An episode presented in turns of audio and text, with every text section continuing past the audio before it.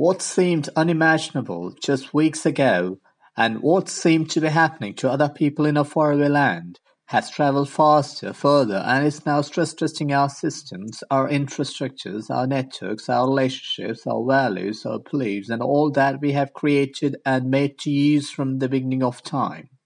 This worldwide shutdown is an opportunity to us as a global community to take a break, rethink our necessities and our needs, and to look for solutions to tackle many of the existential issues we are facing, not just as nations and communities, but all human beings collectively.